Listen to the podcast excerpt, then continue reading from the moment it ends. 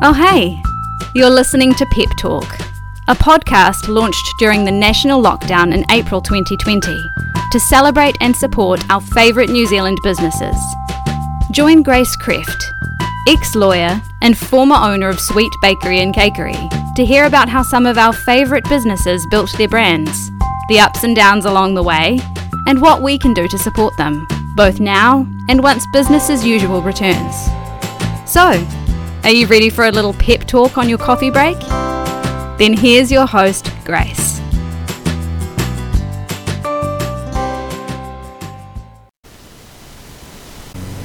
This morning I've been chatting with Hannah, the CEO of Indigo and Iris. Hannah, who has brought Indigo and Iris to life along with founder Bonnie, is based in Christchurch and she also has a very interesting past life as the co founder of Little Yellow Bird. Safe to say, I could have asked her a million questions, but I tried to rein myself in. Indigo and Iris is a makeup brand, but as it calls itself, it's a makeup brand that gives a damn. 50% of the profits of their products go to charity, and that is not just a marketing ploy. The business actually started when founder Bonnie saw the Fred Hollow Foundation work in Vanuatu and has since gone on to cure over 300 people's eyesight in the Pacific, all from sales of their first product, the Levitate Mascara. Hannah and Bonnie have a lot of exciting plans in the works for Indigo and Iris, including their next launch, Four Shades of Lipstick. I can't wait for you to hear all about what Hannah has learned along the way and how they plan to eventually be able to offer an entire face of makeup that is all linked to making a positive difference in the world. Amazing. I'm sorry this episode went a little bit longer than my usual 45 minutes, but it's just such a wonderful business, I couldn't bear to leave any questions out. Have a listen and you'll see what I mean. Here we go. Hi, Hannah. Thank you so much for joining me on Pep Talk today. So, you are phoning in from your bubble, which I think is down in Christchurch, is that right? Yes, yeah, I am in my home office in Christchurch. Well, technically Canterbury. I um, actually live in Burnham Military Camp, so I'm in a bit of a gated community down here, which is great. Oh, fantastic. So, you're tucked up in a bubble in a bubble. That's awesome. Mm-hmm. Nice. All right. Well, let's kick off first with some this or that questions just to get a little bit warmed up. Um, so, first up, we've got a nice and easy one for you. Very basic. Blue or pink?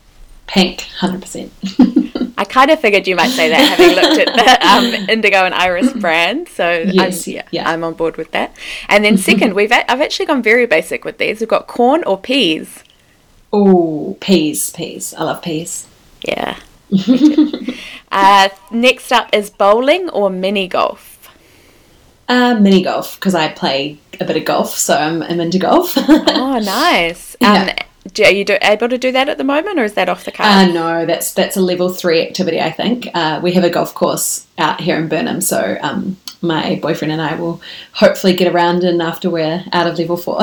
oh, that'll be so good. That's like next week you'll be golfing Yes. again. I'm guessing you don't have a mini golf set up there. no, we don't know, but I do Sadly. mini golf. Yeah, Yeah, everyone loves a bit of mini golf. All right, summer or winter?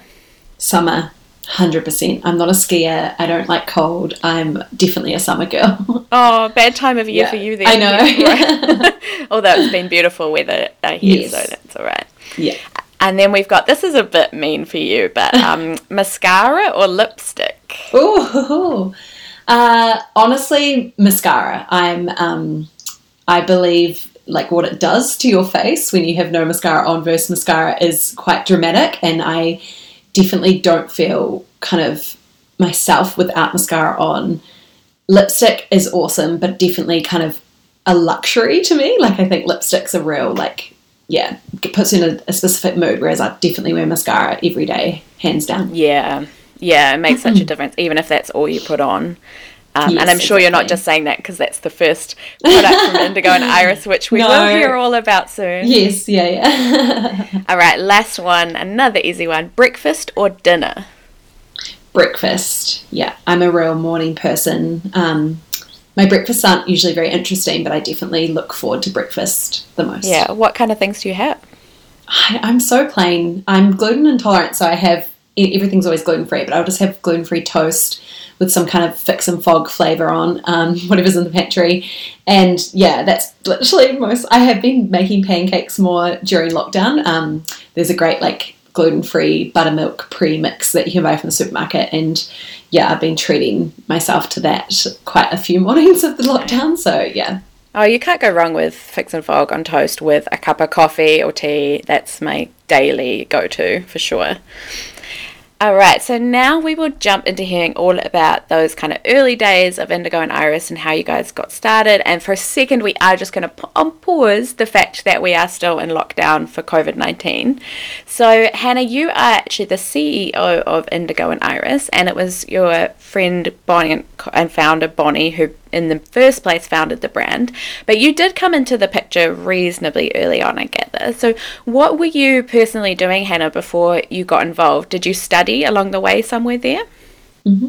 Yeah, it was quite an interesting start. I, I studied law and accounting at the University of Canterbury, uh, but while I was there, I definitely became super passionate about social enterprises and just that different model of business that I kind of became very uh, set on being the way all businesses should be run and that that would solve all our issues. And that was kind of my my like mindset. And um, yeah so once i kind of was in the final years of my uni degrees i really wanted to make sure i could be in that kind of area of social enterprise.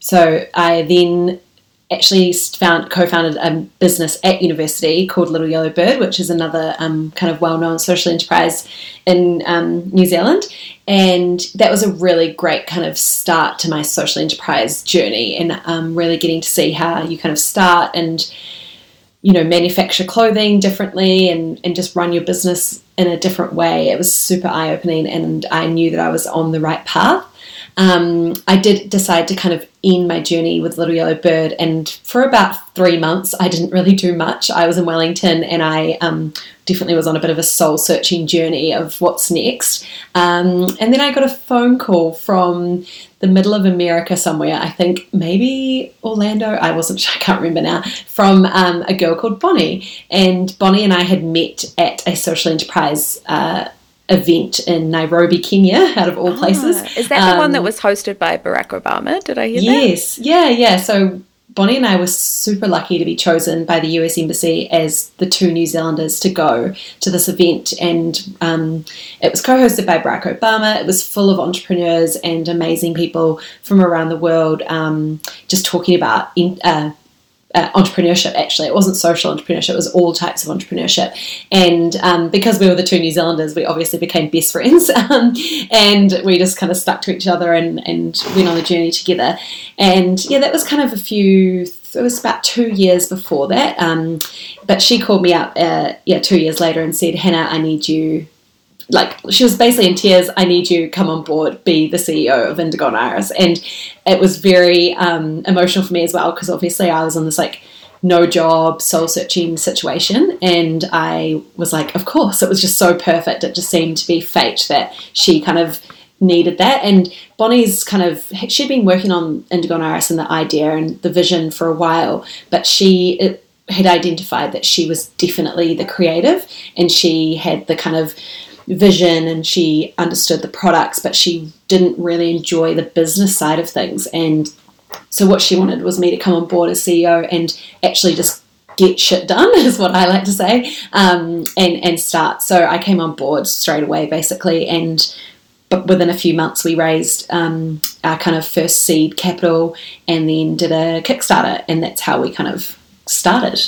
That's so cool. It's so serendipitous and like the timing and everything. Because who knows what you know? If she if she'd made that call to you three months earlier, so it might not have been the right time, but it all sounds like it just came together beautifully, which is so cool.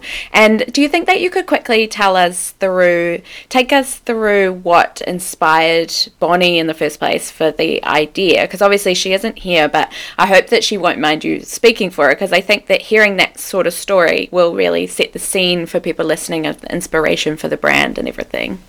Basically, Bonnie. Uh, went to Vanuatu to visit a friend, and while she was there, she just kind of happened to stumble across um, some work that was being done by the Fred Hollows Foundation, and she was able to see a woman have her sight restored. And she kind of saw it and was like, that was amazing. Um, she found out a little bit more about it and realized how cheap it was, and kind of just thought, oh my gosh, that's like so cool. And and that was kind of it. She just kind of left Vanuatu and was like, cool, that was a great experience. And what happened is she kind of came straight back to Auckland and was an internship, uh, doing an internship at New Zealand Fashion Week.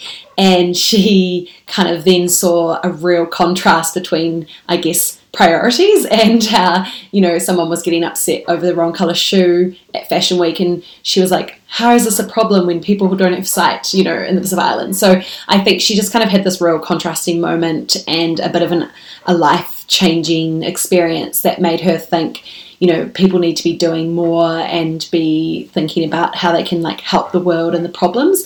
But for a long time she kind of had that mindset of people need to be doing it like other people not necessarily her. And i think that's a real kind of issue that people face where they constantly talk about oh those people need to do this and oh someone needs to fix that issue and never kind of think maybe it could be me. Um, and she definitely got that. So she, while she was studying, um, she was studying event management, I believe, somewhere in Auckland, and she quit and just kind of was on this path to to be that person that did something about um, the blindness kind of crisis, I guess you could call it, in the Pacific Islands. And she, yeah, and then she came up with the idea to kind of mascara, a mascara for sight, and that she would donate the profits from selling a mascara to restore sight to people in the Pacific Islands. So, yeah, that was kind of her first initial process, and she got a lot of support. So, she people kind of heard about it and just thought that's so great. People need, to, you know, that needs to happen.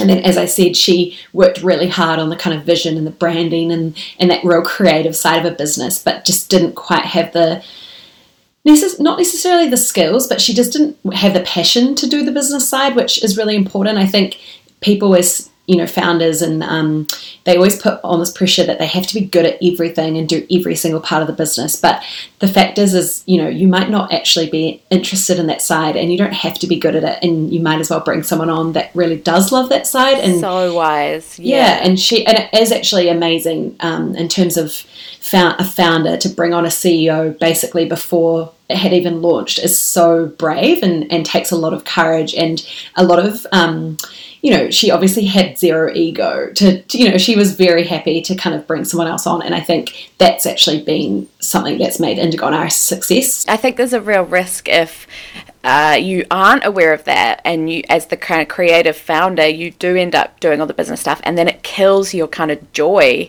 because you're doing all these you're forcing yourself into these things that don't come naturally and you're begrudging them and then you end up just kind of begrudging the whole thing whereas i think so wise what bonnie did to just be really self-aware i guess of like her strengths and like you say brave enough to take a punt on bringing someone in before it had even launched. Like that's fantastic. Um, and i think think you mentioned, I'll just point out quickly the cost of the eyesight because that was part of the story there. I think I read it's like $25 to New Zealand dollars to fix so like a curable eyesight. That's just insane. Like when you pitch that against what um, Bonnie was seeing at Fashion Week, like imagine how much those shoes that were the wrong color cost. like the yeah, the contrast is just so stark, and I love that she she saw that and that that spurred her into action. Do you know how she came up with the name of Indigo and Iris? It's so such a good name. Yes, yeah, we we always laugh about it because we think it could have a really great story, but it doesn't really. So basically, um, Bonnie originally saw our brand being quite ocean themed. I mean, I'm a, I'm not a creative, so I don't understand the kind of process of this, but she explained it to me that she pictured this kind of purpley blue branding and she started to write down all the different types of purples and blues and all the different colored names and she kind of saw indigo and then she saw iris and she was like, "Oh, they look so pretty together." And that's kind of how it happened. It actually took her a while to realize iris obviously is also an eye, part of your eye, and that really fitted really well with what we were doing. So yeah, there's not kind of an amazing story about it, but it was definitely a creative process for her. And I'm so, I was very happy with the name. Um, I've kind of been involved in entrepreneurship and kind of watched people grow businesses, and it always kind of I always want to say, oh, are you sure you want that to be the name forever? Like, I think at the beginning people just give it any name and they don't think about it. But I think Bonnie has given it a name that's going to hopefully last us a long time. It's it's got a real life to it. So yeah, definitely it is a very beautiful name and i think it does i can tell it came from a creative place because it does have a, a really visual like even in your head when you read it or say it you kind of get this inky kind of slightly moody vibe from it which i really like that's awesome all right, let's talk a bit about your first product then. So, for everyone listening, the first product that Indigo and Iris brought out was a mascara that was called Levitate, and 50% of the profits of that, like you've mentioned, go to the amazing Fred Hollows Foundation. So, I imagine for most people listening, they're like, okay, so you, you were like, I want to make a mascara where do you even start making a mascara? Like, there must be a million steps from idea to fruition. So, it'd be cool if you could take us through maybe those steps or some of the key ones along the way. Sure. So Bonnie did try and make mascara in her kitchen. um, so I think people always try and start obviously at home and, and can I make this product myself? She quickly learnt that mascara isn't kind of like a soap or a face cream. It's quite actually, you know, there's a lot of technical stuff to a mascara. Um, so she basically started asking around and as i said earlier she had quite a lot of interest and support and she got involved in live the dream um, so that was a program run by guy ryan and basically helping young entrepreneurs kind of fulfill their dreams or at least give them the skills to understand what they're going to need to do to do that and she started to kind of gain quite a lot of good connections and really, you know, people obviously knew she was trying to make a mascara, so she just kind of kept getting introduced to different people, and they would introduce her to someone else, who would introduce her to someone else, and um, she kept kind of getting to each. Uh, she kind of went from New Zealand to Australia to Japan, I believe. Um, there might have been another country in between, but then she realised Europe definitely makes the best makeup. They they have an amazing, you know, amazing facilities. They're just quite well known to be you know, great creators of cosmetics. So she kind of thought, okay, Europe sounds great. And then um, she got a really awesome introduction from someone to a factory in Milan. And she, you know, got sent samples and she kind of started working with them. And then quite early on in the process realized that their minimum order quantity was huge. And I think that's the hard thing with manufacturing and stuff. It's very hard to get kind of small batches out of big factories. Usually, you know, I'm talking tens of thousands of minimum order quantity. So she kind of saw that as a problem, but then loved the formula and the kind of way that they were going to make it, that she was very set kind of on making it in that factory or in that area. Um, so yeah, they the way that we kind of went about it was you can just contact a lot of manufacturers and ask for samples and things. And because she had the connection given to her by a person that was well known to the factory, they I guess they trusted us a little bit. Um, and then when I came on board, I actually went over and visited the factory and, and met with the the people there and kind of developed a relationship. But it really did take Bonnie a good year and a half to to go through that process to even get to that factory. So it was quite a long process. I love the way that you say that obviously the donation uh, side of things and the social enterprise is a big part of it, but the other big part of it is it needs to be a really good quality makeup. Like that's the first and foremost a good quality makeup brand. And I think that the fact that you've gone to such lengths and taken so long to make sure it really was a good quality product that people want to use aside from the social enterprise side of things. It, it really shows your dedication to that. So let's talk a bit about the Fred Hollow side of things. What has it been like working with a charity? Like, have that were they very open to receiving your help when you first got in touch with them? Yeah, it was quite interesting for me actually. I think it was one part that I just didn't really think would be an issue. I think I just thought, oh, you know, you just donate money, that's fine. But I guess they definitely had hesitations around aligning with a brand that they had never heard of. and it's you've got to be careful, obviously, um, if we're kind of putting out that, that we're associated with them just by the fact that we give them donations. We don't want to be, you know, then selling really horrible mascara that kind of understood that. And so from early on, we kind of just didn't mention them for a while until we'd kind of really developed that good relationship. And um, yeah, originally I kind of we were looking at like, oh, do we have contracts with them? Do we kind of have any of that stuff? But then you know, it came down to the fact that we're just donating money, so we can just go online like anyone would and go, here's you know three thousand dollars, thanks. You know, um, so so I think we almost overcomplicated it. Like we nearly got to a point where we had, we were overcomplicating it. But now we just literally make donations like anyone would make um, a donation. So yeah, it's pretty um, interesting. I hadn't really worked with charities before, and they obviously are a huge, you know, well established charity that do amazing work. So it was quite cool for me to get that experience and understand how their brains work a bit. Uh, it's interesting because, yeah, like you say, you don't you don't think it will ever be hard to give people money. but at the same time, these charities have spent years building up their own brands and they need to protect them. So to some extent, there's a bit of a balancing act for them. Versus, you know, the quali- getting the money versus the kind of quality of where it comes from must be a factor too. So that's quite interesting. And I'm sure that'll be interesting for people out there who are thinking about something similar. Like it's not necessarily a given. No. Yeah, you do have to kind of develop a relationship with them. Yeah, and it's an important part of it for sure. Mm-hmm. And one thing that I'm always kind of interested in with the social enterprise model, and I'm sure you, you know you've got heaps of experience, so you'll have thoughts on that. But um, a lot of people say they'll donate, say like X amount of their profits, but that kind of assumes that you'll actually make a profit. And I know that for like uh, new businesses, that's actually not a given, which everyone out there might not know. But it often takes like say like three, five years to actually turn it on on the books a profit. Um, yes. So it would be possible, and I'm definitely not saying that this is what you've done, but it would be possible for a business to say they're doing it to get the goodwill. And technically, if you never make any profits, you never actually make any donations.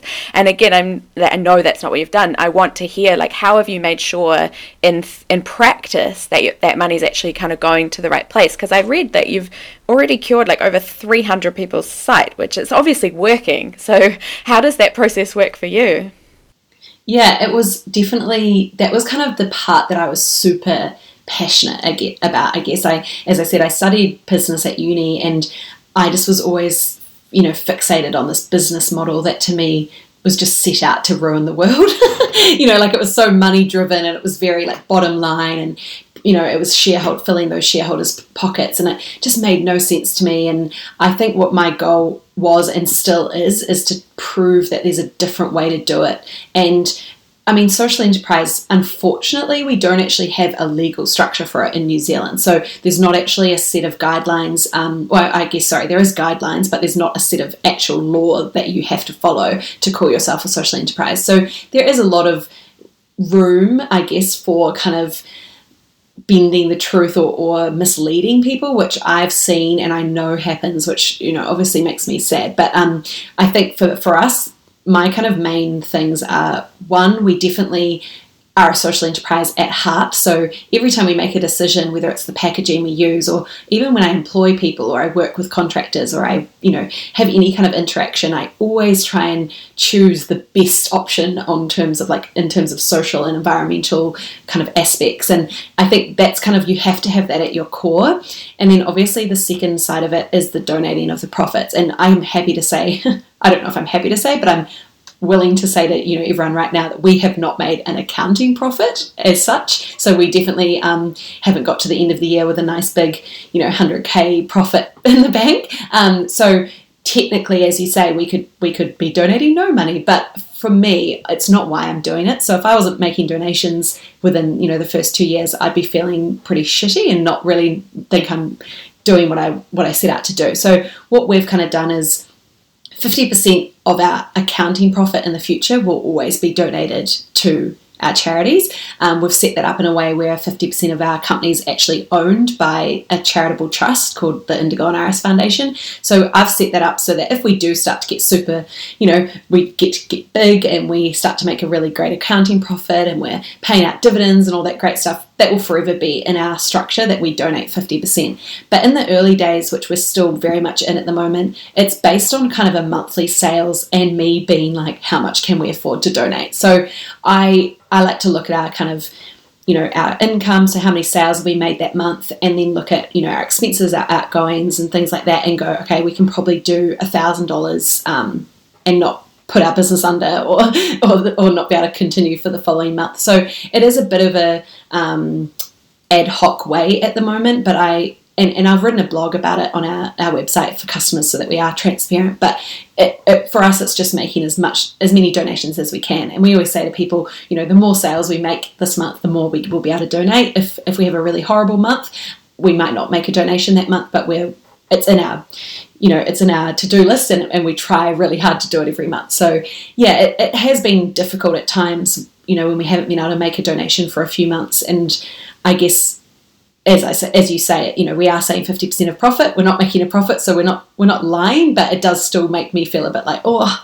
you know, I really want to make a donation, um, but my accountants are still like, well, Hannah, you can't go under because then you'll make no donations. So it's it is a real balancing act. Um, and yeah, yeah. So it's it's kind of definitely a hard thing to manage and I think there are definitely different ways to do it. A lot of the buy one give one models are very straightforward. So I quite I do I actually really like the model buy one give one. Um, for us, it didn't quite work. I don't know if giving a mascara necessarily it's quite a, a luxury product. It didn't quite work, but um, yeah, there's there's lots of ways that I've thought about even now, still thinking about with the accountants um, how we can make it better. I guess the model, but if there was a legal structure or someone giving me exactly the guideline, it would have been great. But um, I guess it was my mission to try and create one myself. So yeah, mm, sounds like you've got you've got a really great balance and a very kind of common sense approach to it, which is what is needed really, because like you say, it is quite new and um, the model it doesn't exist. So I yeah, I love your approach and being open and honest about it is hundred percent the best thing to do. Like you can't communicate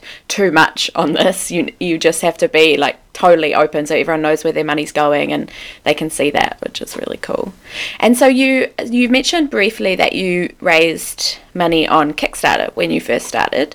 So i think people will be really interested to hear how that process works and what that was like because it's obviously a great way for people to kick something kickstart something off in the first place. Um, t- talk us through that a little bit Sure, yeah. So it definitely, um, when I came on board and Bonnie had this relationship with a factory that had such a large minimum order quantity, we knew that we were going to need some capital to start. And I kind of had never really heard much about crowdfunding, but Bonnie was pretty keen to do a Kickstarter. And we did raise a little bit of money prior through private investment, which really helped us kind of build a really great Kickstarter campaign. So I think Kickstarter and crowdfunding, so Pledge Me is a New Zealand example, are amazing platforms that basically allow you to validate your idea before you spend lots of money on it. Because I think the thing with a product company is, yeah, usually you do need to invest quite a lot to get some product to then sell.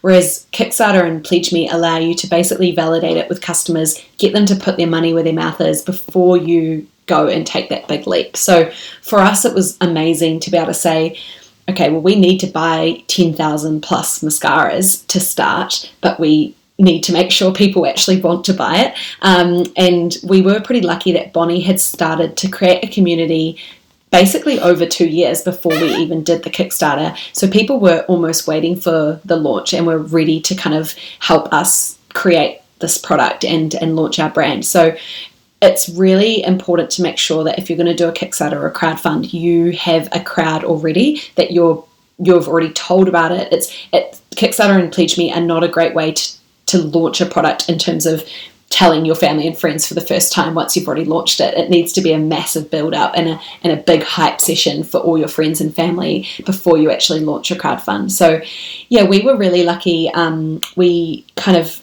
got on board a company called Narrative who helped us run the campaign. So they kind of knew a little bit about campaigning and they had a lot of great ideas and helped us with all the copy and you know had, give it gave us ideas about the video and things like that. And um, they were just super helpful because obviously it was only Bonnie and I, but having them on board made it feel like we were a team of about 20 people instead, which was really awesome. So, yeah, it was such a whirlwind of a time. I've, i think I've written a blog about that as well because it was just such a crazy month um, trying to raise money for a company to launch. So, yeah. Oh, that's awesome. great. There's so many good tips there. I love that. And I think because people might not realize, like, Kickstarter isn't just like signing up to Facebook or something. There's there's so much to it that you have to put on there to make sure it's professional and you know you need an amazing video and that's all a part of the what makes a campaign successful. So yeah, your campaign was very successful, and I guess that is because you took it so seriously and invested quite a lot in it yourselves. Um, and so then I guess at the end of that, they, you know, you get the money. Um, I guess Kickstarter take a cut, and then the mascara arrives from Italy. Very exciting moment, and you're ready to send it off, which sounds very simple, but I imagine it's probably not. Do you? How do you do all the bits like getting boxes, and um, did you have to do like barcodes and any safety stuff, and what kind of challenges happen in that stage of the process? Yeah, it, it definitely um, took a lot of research, I guess. We kind of had developed the product and we had the sample ready to go with our fa- manufacturers. But then, of course, there's a box to put it in, there's the packaging, there's the shipping, and that logistics side of things I definitely quite enjoy. So I was very excited to kind of jump on that. Um, yeah, it was very exciting to think about how that was going to work. And then Bonnie definitely took charge of the, you know, the packaging, the how it looked, and um, what colours we used, and and how it kind of all came together. Uh, we then actually used a manufacturer for the box in Italy who worked with our factory. Um, so they kind of there were like three parts of that. So there was the, the formula, and then there was the tube, and then there was the box, and those were three different manufacturers that all worked together in Italy to basically bring together our product. And then we obviously had to ship it over to New Zealand, which I mean, even that in itself is such a massive logistical nightmare. You know, you've got GST, you've got duties, you've got, uh, you know, a massive pallet of mascara that needs to arrive initially. There's insurance, and it's lots of things that I think it's, yeah, it's hard to, it's very overwhelming. I was, it was very overwhelming. I can tell you that. I was very, um, it actually, you know, leading up to hitting the target, once we hit the target, I think Bonnie was in Wellington and she went out with champagne and celebrated with her friends, which is probably the more responsible way to do it. Whereas I went onto my computer and didn't sleep for the next 24 hours because I was so, I guess I was excited, but then I was like, oh, there is so much to do. like I was just overwhelmed. Um, so yeah, it's, it's definitely, I, it's hard to explain. I guess I'm, I'm quite self-taught. Like a lot of the stuff I've figured out is because I've done it and done it wrong and then worked out the better way to do it. So um, I actually do help a few companies in Christchurch who are starting out um, now just because I say, oh, well, you know, I can help you because I know what I did wrong, so I can make sure you don't do that wrong. so, you know, little things with shipping and making sure they've got the best rates and they're shipping in the best bags and they're making sure that you know there's little um, tricks that you can make sure you're doing to save you money. And those are all things that I literally just worked out by doing it wrong and then going oh oh we need to do it a different way. So um, it is a real journey. And even now thinking back and talking to you about it, it, I forget how kind of clueless I really was about a lot of the stuff. And um, you know I've just literally learnt from experience I guess now it's cool that you can share that around now. I guess a lot of people, I, the way I think about it is like you, if you knew all of that stuff at the time or before, you you might not have done it. So in a way that that's kind of an essential ingredient, that kind of naivety of everything, um, or else it might have put you off so much from the start that you didn't even try. So it can't be sneezed at for sure. And you did get quite a lot of press around the business and the and the launch and Kickstarter and everything. Did you like chase that with a PR firm or anything, or did it kind of naturally gravitate towards you because it's such a great story and it's an aesthetic brand and it's run by two young females and things like that? What did you find? Yeah, I def- oh, we didn't have a PR company, um, but I did find the story really helped. You know, we, we obviously had a story to tell. It wasn't just a random brand launching a random product. There was a lot of story behind it, and the media did seem to like that. But it was a lot of hustle um, by myself and um, my friend Erin. She kind of helped me. She um, runs Narrative, the company I was talking about earlier. So her and I definitely were emailing hundreds of people a day trying to get press. Um, I think I look back now and I know that that's what PR companies do, but I think um, obviously we were trying to save every single penny we could, and um, now it's definitely something that I enjoy. And and when we uh, were raising money for our second product, I did the same thing again. You know, just have got an email list now of people that I'll harass is probably not the right word to use, but you know, just get on the phone with and say, hey, this is what we're doing. Can you help us out? And I think we're really privileged in New Zealand to even be able to do that. I think, um, you know, if you're in America, it's pretty hard to just bring up like NBC and say, hey, put me on TV or whatever. So I think um, I realized that early on how the media what I guess like what they wanted to hear, if that makes sense. So the story they wanted to hear, and I'm not a writer or anything, um, but I just kind of spun a good story, I guess. And, and and when I say spin, I'm not making it up. Obviously, it was a real story, but you just have to be able to word it correctly so that they hear the little hook and they go, "Oh, yeah, that sounds good." Um, and yeah, we were lucky. Once once you get one article, it is a bit of a like I don't know waterfall effect in New Zealand. So you know they all want you once one's got you they, they all want you kind of thing. So yeah i found getting a few early on then we kind of got approached by other people and, and yeah it just worked really well that's interesting. Yeah, I think there's a couple of things there. One is, like you say, the um, having a story, and I think that's really key when you're starting a business. Even if there's not a natural story, amazing story like yours built into the product, you can find a story somewhere in your journey or the process or something, and like pick your story and then really hammer that into everything. And I think that's, like you say, that's what press and media pick up on. So that's really smart for businesses to think about. And then also, I think the fact that you can do your press and your PR yourself. You don't need an agency. Obviously, agencies are amazing, but when you're beginning, you can't always afford that. So having the confidence to know that you can just email a reporter from the Herald and tell them all about it. You don't need anything flash. Um, if the story's good enough, they'll pick up on it and they won't care if it's come from an agency or not. And that's really cool that you did that yourself. Uh, I'd like to touch quickly. I want to get on to hearing all about your next product too, but just quickly, I want to touch on that uh, young female thing that I just mentioned because um, I know I threw that in there myself. Um, and you do happen to have a young female founder and be a young female yourself. And I'd be interested in your experience around that because I know myself being a young, uh, well, I was young when I started my business. Um, I think that played into it too. And I know there's an argument that we shouldn't even have that term female founder. I and I totally agree with that. Let's just have founders. Um, how do you guys feel about that tag? I guess like, are you okay with it because it's helped you out, or would you rather that was not part of your story?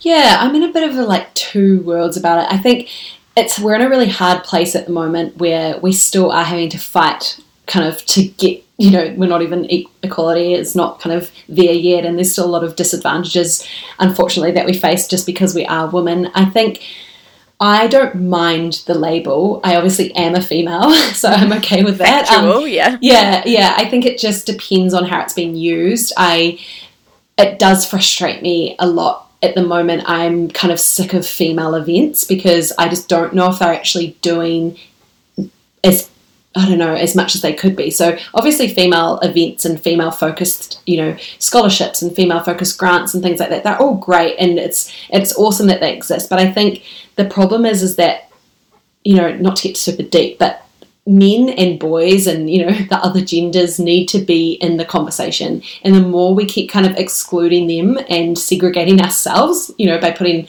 only women in a room at an event it's just not actually benefiting anyone. And i think I've been to quite a few different events lately or spoken at events where it's, you know, all about females and it's great. But I think if there were men in the audience listening to these females and telling their story, would be kind of making a lot more progress in, in what we're trying to do. So I don't mind being called a female founder because I definitely am, but I think as long as it's not me, it doesn't mean that only females listen to me or only females use me as a, a role model or whatever. I think men need to be able to feel like they can reach out to females, if that makes sense. So I think, I don't know, I feel like we almost are segregating ourselves by constantly putting that female label on it. Um, so yeah, I think for progress, for like to progress, we need to start just calling ourselves founders, and you know, come to this event and listen to these amazing New Zealand founders yes. or or social entrepreneurs, and, and not kind of putting a, a gender label on it. I think would be better. I love that. Yeah, you're right. I think it creates like a us and them which it, that's the whole problem in the first place. Like, um, it, yeah, just opening it up to like it's like with this podcast. So I this is not a, a, podcast about female founders, but it's just turning out that all of these amazing businesses happen to be founded by females. But I definitely don't want it to be pigeoned into just talking to females. I think it shouldn't even be part of the conversation. So I'm not even touching on it until right now. Um, but I feel like we could probably talk for hours on that topic alone. Uh, but let's let's move on to hearing about your next product. So I think it's right. This is not out yet, but you're going to have four shades of lipstick. Is that right? Yes, correct. Yeah. Yes. So they Yeah, it's very exciting. We basically um, decided we obviously needed more products. We wanted to be a beauty brand, not just a mascara brand. Uh, but the process was very long and hard and is still kind of underway at the moment. Um, but yeah, we, to choose our next product, we basically asked our customers. So this is kind of an idea I had where Bonnie and I I guess had quite different ideas about what our next product should be. So I thought, well, let's just ask, you know, we've got a customer base that buy our mascara, let's see what they want. And I think, I don't know if that's that's weird or new or how other businesses do it, but it just made so much sense to me. Um, so yeah, we literally did a survey to our customers and, and they came up with lipstick. So yeah, that's where where we got to. Fantastic way to do it absolutely. And like why not? You've got this whole audience there and then that way they're much more likely to buy what it ends up being if it's if it's what they wanted. Has the process been very similar to when you did the mascara? Like you've got a bit of a blueprint now or has it is it a totally different ball game developing a lipstick uh, it was pretty similar. We um, luckily could work with the same factory, so um, I did look around. So I was I was kind of keen to try and find a New Zealand manufacturer, and we did find a one, um, but unfortunately they couldn't make it vegan. So we're um, kind of set on having all our products being vegan and cruelty free, just because there's actually there's no need for animal products and makeup. Um, and yeah, there's like literally it was almost a technical difficulty that they had with their formulas. The formulas couldn't be used without using beeswax, and yeah, we we um, don't want to use beeswax because it's not vegan. So we ended up kind of looking at other. I looked at Korea. I looked at all sorts of different um, manufacturers, and then in the end, I was like, actually, the samples that our, our factory sent us are the best. So we we decided to stick with them. Um, so the process was pretty similar. We definitely realised that it, uh, again the minimum order quantity was going to be so massive. Um, you know, we re- required a lot of upfront capital that just wasn't in our bank account. So uh, we did another crowd fund through PledgeMe, and uh, that was a pretty similar story. Again, super difficult, and I probably uh, after the second crowdfund, I don't think I'll be doing one again. so um, not not to put people off, but just you know, it's it is a very it's a hard work, yeah. So um, so yeah, we, we did raise the money, but unfortunately, the situation we're all facing at the moment has slowed down the production quite a lot. But we are definitely going to have um, four lipsticks out by the end of the year. I'll say that definitely will be by the end of the year, and I'm so excited from a just from like a marketing and perspective to be able to have more products because I love mascara, but there's only a certain amount of you know shots that you can take with mascara and like our content is starting to run dry. So i can't wait to be able to put some you know bold lipsticks on some amazing models and um, just freshens things up a little bit for everyone and will kind of reinvigorate you, you working in the brand and everything yeah, too. exactly. And I'll just mention for so everyone can look out for them when they do come out. The lipsticks, the profit, fifty percent of the profit of those, your charity is going to be Dress for Success for those, which I think is a very exciting choice. I'm a big fan of what they're doing. For everyone out there, they are helping New Zealand women re enter the workforce with arming them and dressing them for their interviews, which is definitely can't be underestimated as very valuable. Was it hard to choose who you went with for that? Yes, yeah. So I've got this real issue where I want to solve all the problems that the world faces, um, which is really hard. So I actually ended up asking a friend uh, who was in between jobs, and she's a lawyer, so she's amazing at research and things. And she went out. I said, I basically said, go out and find me our next charity. Um, we did ask our customers to vote on kind of what type of charity they wanted, and we had an overwhelming, I think it was about 70% wanted it to be a social issue versus an environmental issue, which um, I wouldn't say it was hard for me, but I was kind of excited to maybe get into more of an environmental problem. But I'm all about following our customers and listening to them. So we decided to go with a social. Um, a social charity and um, another thing that customers said is that they wanted it to be helping kind of the poverty issue in New Zealand. So I kind of gave those two things to Claire and said poverty and social, you know, can, can you work something out? And she came to me with Dress for Success and she said, Oh, I just think you need to meet with them. And, and I had heard of them before, but I was probably a little bit ignorant to what they all the work that they did. Um, I kind of thought they dressed women for interviews and that was about it. But man, I went in there and I was crying listening to the stories that they were telling me, and I just kind of straight away connected and thought, you know, this makes 100% you know sense to me, and I think um, it, yeah, we were we were pretty quick to lock them in before we even had the colours of the lipstick. So yeah, amazing. I love your approach to everything and how like customer led you are. It yeah, it's definitely gonna prove to be really effective for you guys, I think. And I we will get on to talking about what's happening right now because I know that's a big part of things. But just quickly before we do, can you tell me a bit about the kind of bigger picture plan for Indigo and Iris? Where is the where do you want this all to lead ultimately? Yeah, it's it's been pretty similar from the beginning. I think quite early on, Bonnie and I worked out that we we weren't going to be the next Mac or a Clinique or um, you know an Estée Lauder. So I think yeah, we, we actually went to America and got to visit the Clinique um, offices, which Clinique's part of a massive brand. It's owned by uh, you know a conglomerate that owns Bobbi Brown, Mac, uh, Tom Ford, like basically every makeup brand you can name is owned by the same people. Um, and we just were there and kind of it really shook me. I think it made me realize that's not what I want to be. I don't want a New York office and hundreds of workers that just don't look very excited. And like it just, yeah, straight away we kind of decided we were keen. I'm not to be a lifestyle brand. I don't really know what that even means, but I think we were definitely going to be different, and we weren't doing it to kind of be that big multi-million dollar New York company. So because of that, it's always kind of led me to how I do business, I guess, and we're very keen to kind of get into lots of um, different boutique stores. So at the moment, we're in about 23 different stores, kind of like Flo and Frankie, Infinite Definites. Um, we've been in Crush's store in Auckland, little, you know, stores that I shouldn't say little, but stores that are really community focused and very, um, all their brands have been really curated and thought about and we just wanted to be a part of that type of community. We, we can't imagine us on shelves of you know the warehouse or supermarkets or you know that kind of thing and you, you've kind of got to know where your brand's going to sit to be able to plan for the future. So yeah my, my dream's definitely to have about 10 products so i want to be able to have quite a full face of makeup that's saving the world, I guess. So each product be, um, you know, donating different uh, profit to different charities, uh, and yeah, just just having a good uh, product range and be spread across New Zealand and potentially a bit further. we have got a store in Australia that's stocking us at the moment, so maybe New Zealand and Australia, and just I guess I'm. I don't want to sound like I'm not don't have big goals, but I'm not kind of that like world domination mindset. It's not kind of my um my way of doing business. I, am still like to grow organically and, and be um, growing with our customers. And, you know, I don't want to suddenly launch 10 products and be overwhelming and in, in people's faces. I don't know if that makes sense, but I'm trying to explain what's going on in my mind is very much like, yeah, just go with the flow, I guess. It's kind of, which is very weird. Anyone that listens to this that's my friend will be like, what?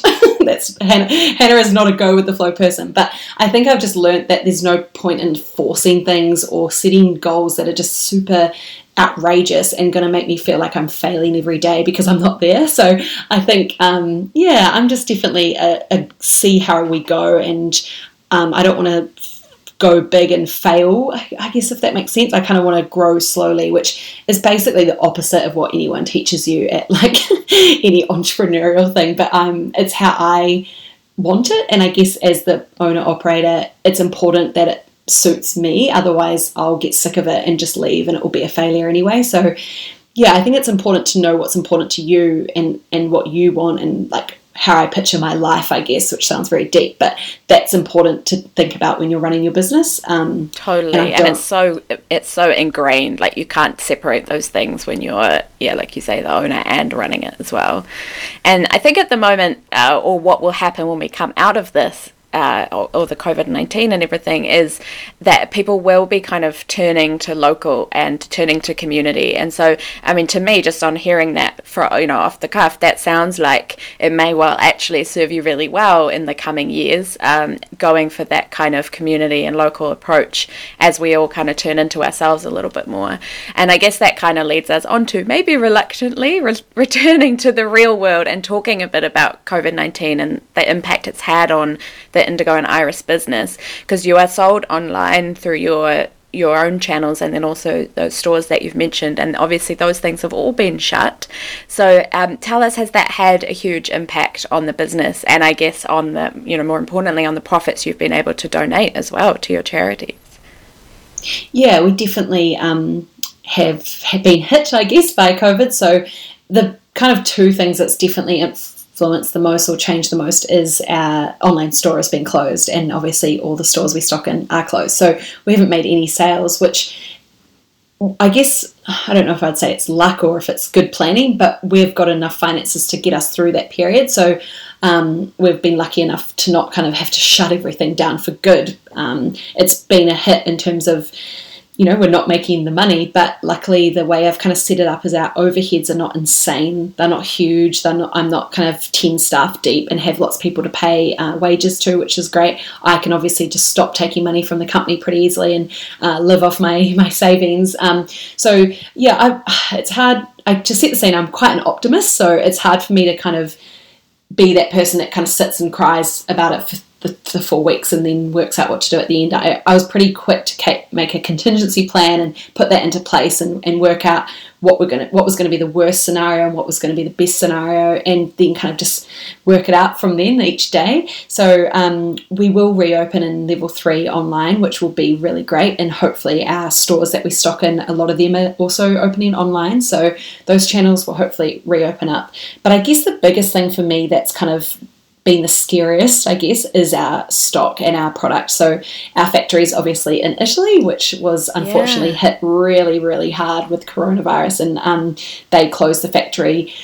I think they closed the factory well before New Zealand had even gone into lockdown. So it felt pretty scary for me that New Zealand seemed to be okay, but then Italy, you know, was completely shut down, and I, I was like, oh no.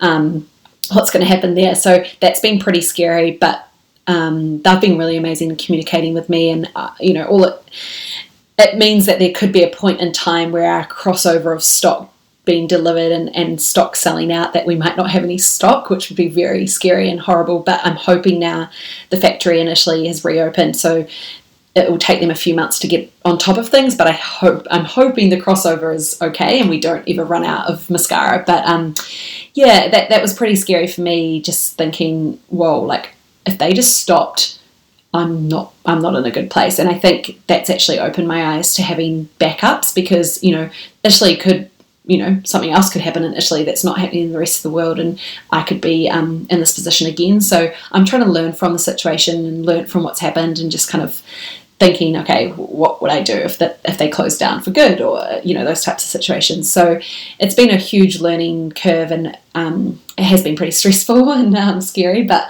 I'm very excited to open up again next next week and hope that our customers kind of come back and maybe we get, as you say, get some new local customers that are ready to buy a New Zealand brand um, makeup. Absolutely. Yeah, I think that's a really great, uh, like you say, op- you're an optimist, and I'm the same. I think the smartest thing that we can all do at the moment is just learn from this and be in a better position for.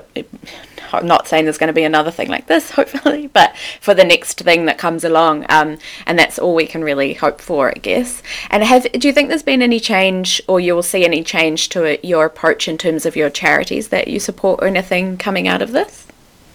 Uh, I mean, I think it's been unfortunate. We haven't been able to make a donation, obviously, the last month, just got no sales. And it's with not knowing what's happening in the future, it's a bit scary kind of giving money away, literally. But um, yeah, I mean, I definitely might support a health charity in the future. It, kind of makes made people realize how important the health system was, didn't it? But yeah, I think we'll we'll probably continue going forward with what we're doing, and um, it's it's really just made me think about that kind of yeah situation. If it happened again what would we do? What what have it been our weaknesses and how can we make them strengths and things? So yeah i think it'll be pretty similar going forward. So you mentioned that we can you'll be back open in level three. So tell us how can everyone out there support and you know where do we go to, to purchase and what else can we do and everything? So you can go to indigoandiris.co and buy mascara. That's kind of the main um, the main message. So yeah, we just kind of need sales to, to keep going and obviously you can do the, the social media following and share with your friends and things, but really it's just purchasing a mascara that really help us. And um, for those that don't wear mascara, mascara is a great gift. It's also a great gift when it's a social enterprise, so you've got a great story to tell. Um, and we'll make sure we put in a nice card in the order that explains that to the person you gift it to. But yeah, it's it's a scary time I think for businesses because we all obviously just need people to spend money and then obviously a lot of people have lost their jobs and are not in a position to do that. So i'm very interested um, in what's going to happen. Uh, but yeah from what i've heard so far with stores that have been open as essential services or they provide an essential product they are not seeing a massive drop and people are still buying. So i hope that that goes over to our um, makeup store and people still want to buy mascara but yeah it's going to be very interesting to see what happens it is, yeah. I know I've got a long list of online shopping that I'm going to do next week, and I'm going to add Indigo and Iris to the list. I'm really excited, and I will also mention Mother's Day is coming up, so everyone can think about heading to your website to sort out mum's present too. That would work well. Definitely, and I can actually tell you that our biggest customer is mums. So at mum age, I don't know.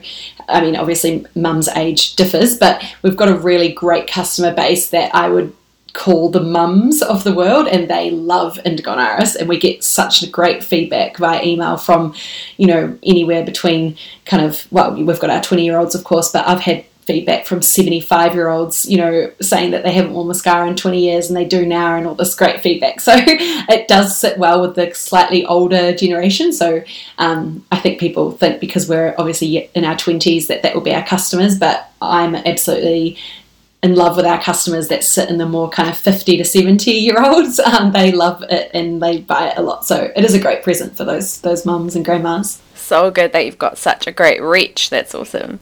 So we better wrap up. I honestly have just loved hearing all of this and I feel like I could keep talking to you forever, but we better wrap up. And so to take us out, do you think you could just share with us maybe your favorite piece of advice or quote, business, life, anything? Share a little bit of wisdom with us.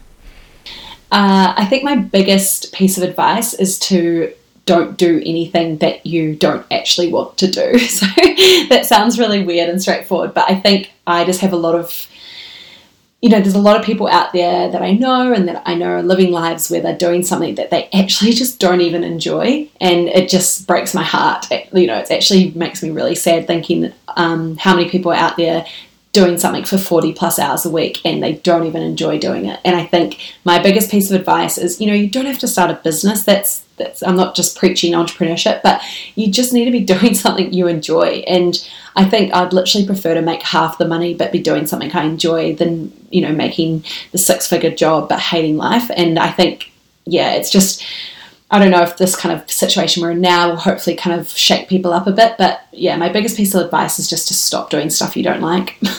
Yes, I think that applies, yeah, like you say, business, work, and also other parts of life as well. I just love that. Like, it's life's way too short to do anything you don't enjoy, like you say maybe that doesn't apply to like cleaning and things like that. We should probably yeah, yeah there's the odd thing you have to do. Yeah, I hate cooking. Chores. I have to do a lot of that. Yeah, yeah, yeah. But in general, that's fantastic. So thank you so much, Hannah. I've been a big fan of Indigo and Iris for a long time. I think back in my sweet bakery days, we did some cupcakes for you guys for a launch, yes. and that's how I discovered you. So I just love it. And needless to say, i I've loved hearing your story and time with you. So thank you for being so generous with your time. What you guys are doing is just seriously so cool and and I wish you guys the best of luck from here. I can't wait till you return to business as usual and to see all the rest of your other eight products that are coming in the works. So, hopefully, thank you so much, Hannah, for joining us. Take care. No worries. Thank you. As you could probably tell, I'm pretty blown away by the amazing work that Hannah and Bonnie are doing with Indigo and Iris. Hannah's philosophy of not working 40 hour week in a job you don't love is 100% my jam, and I love that she could share that wisdom with you and the world. Head along to indigoandiris.co and order your mascara for delivery next week. I can't wait to order mine and maybe sneak one in for mum for Mother's Day as well. You can also jump on and follow them on Instagram at Indigo and Iris to keep up to date with their exciting adventures and new launches to come as well. Thanks a million to you for coming along for this chat with Hannah. And just quickly before you go anywhere, please take a second to pop a quick review on Apple Podcasts, it would really just mean the world to me. Take care, and until next time, bye!